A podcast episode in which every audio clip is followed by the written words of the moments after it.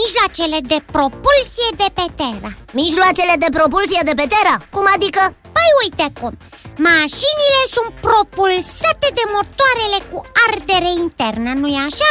Așa este, așa ne-a spus imitat, așa trebuie să fie. Bărcile sunt propulsate de elice acționate tot de niște motoare, nu-i așa? Așa este, așa ne-a spus imitat, așa trebuie să fie. Mai puțin în cazul iahturilor, care încă mai folosesc forța vântului, adică pânzele. Avioanele sunt propulsate tot de niște motoare, nu-i așa? De niște motoare care acționează o elice. Da, dar nu numai de elice.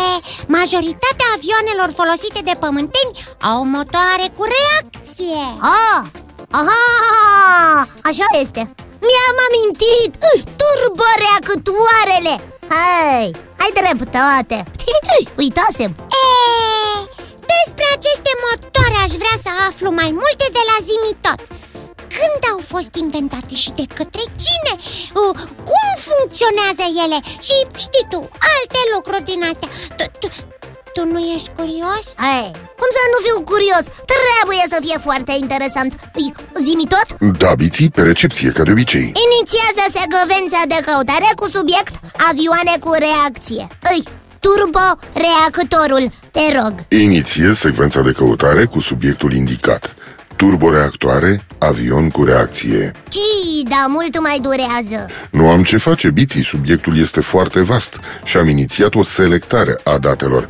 Mai durează puțin. Bine. Gata, secvența de căutare este încheiată, rezultatele sunt stocate. Când sunteți gata, pot începe expunerea datelor. Suntem gata, te ascultăm. Înainte de toate, trebuie să vă spun că principiul pe care se bazează funcționarea unui turboreactor este o aplicare în practică a celei de-a treia lege a mișcării a lui Isaac Newton. Isaac Newton? Dar cine este Isaac Newton? Sir Isaac Newton este, mai precis era, un om de știință, unul dintre cei mai mari fizicieni ai omenirii.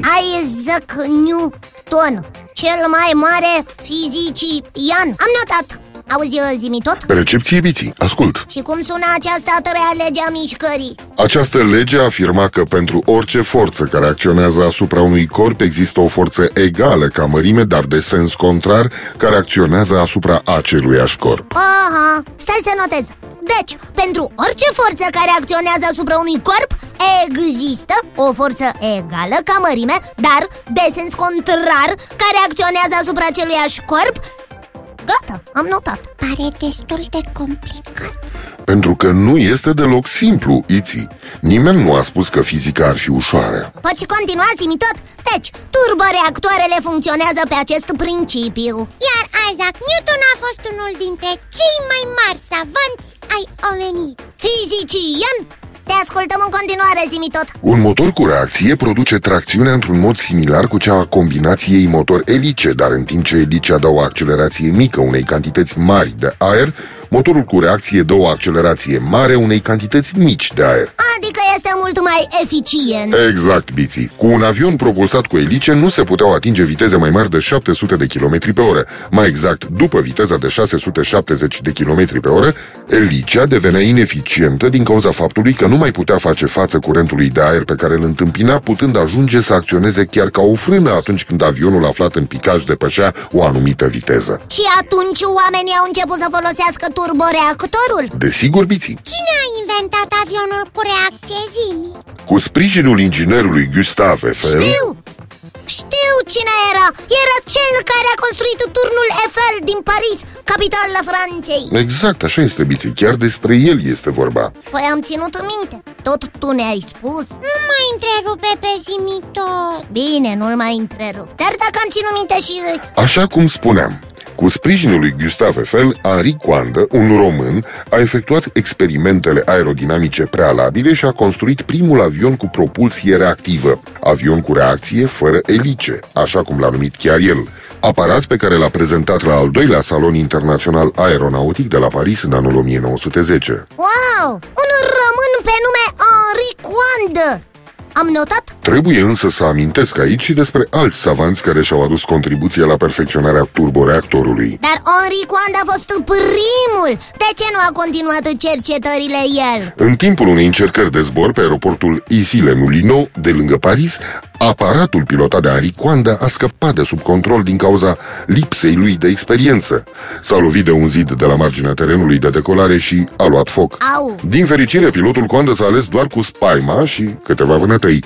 Pentru o perioadă, Coandă a abandonat experimentele datorită lipsei de interes din partea publicului și a savanților vremii. Am înțeles. Astfel încât, câțiva ani mai târziu, un inginer francez, René Laurent, brevetează în anul 1913 un motor cu propulsie prin reacție. În 1930, Frank Whittle a donat primul său patent de folosire a unei turbine cu gaz pentru producerea propulsiei cu reacție, dar au trecut 11 ani ca motorul său să îndeplinească primul zbor.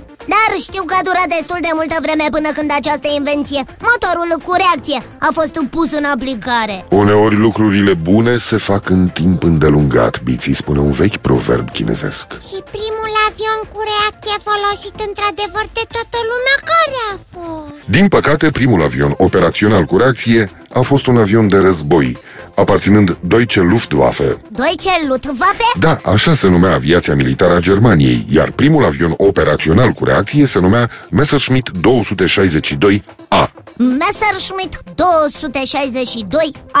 Am notat. În timp, propulsia cu reacție a început să fie folosită la toate avioanele civile, adică de transport persoane sau mărfuri. Și avioanele militare? Toate avioanele militare folosesc turboreactoarele. Sunt mult mai rapide și mai economice decât avioanele cu elice. Da, dar n-au ajuns încă la viteze superluminice ca nava Zorat. Așa este, biții. Pământenii nu au ajuns încă să descopere motoare care să dezvoltă o asemenea putere, dar cine știe? Poate în câțiva ani vor reuși să inventeze și ei motoare superluminice. Trebuie însă să descopere și simbozina. Altfel, cu ce combustibil vor funcționa motoarele lor? Da, biții, sursa de energie este foarte importantă, așa cum este și pentru mine, pentru că acumulatorii mei dau semne de oboseală. Va trebui să mă retrag pentru reîncărcarea lor. Obișnuit deja cu acumulatorii tăi, nu-i așa, Iti? Da. Până când vom reuși să repornim generatorul principal, va trebui să funcționez așa cum pot. Acum vă spun la revedere, Iti, la revedere, Biții. Ne reauzim data viitoare tot aici, la Zimii Tot. La revedere și vouă, copii, și nu uitați că aștept în continuare întrebările voastre pe adresa Zimii Tot, coada lui Maimuța, itibiții.ro. Încă o dată, la revedere! La revedere, Zimii Tot! Tii, se pare că e destul de complicat un turboreactor. Cred și eu, dar Zimii Tot a spus că nu va intra în detalii tehnice, ci că ne va vorbi așa, în linii mari. Cred că data viitoare îl voi ruga să ne spună câte ceva despre statoreactoare. Nu știu ce să alea, dar aș prefera o poveste. Mai vedem. Într-adevăr, cred că o poveste mi-ar plăcea și mie mai mult. Zimii Tot!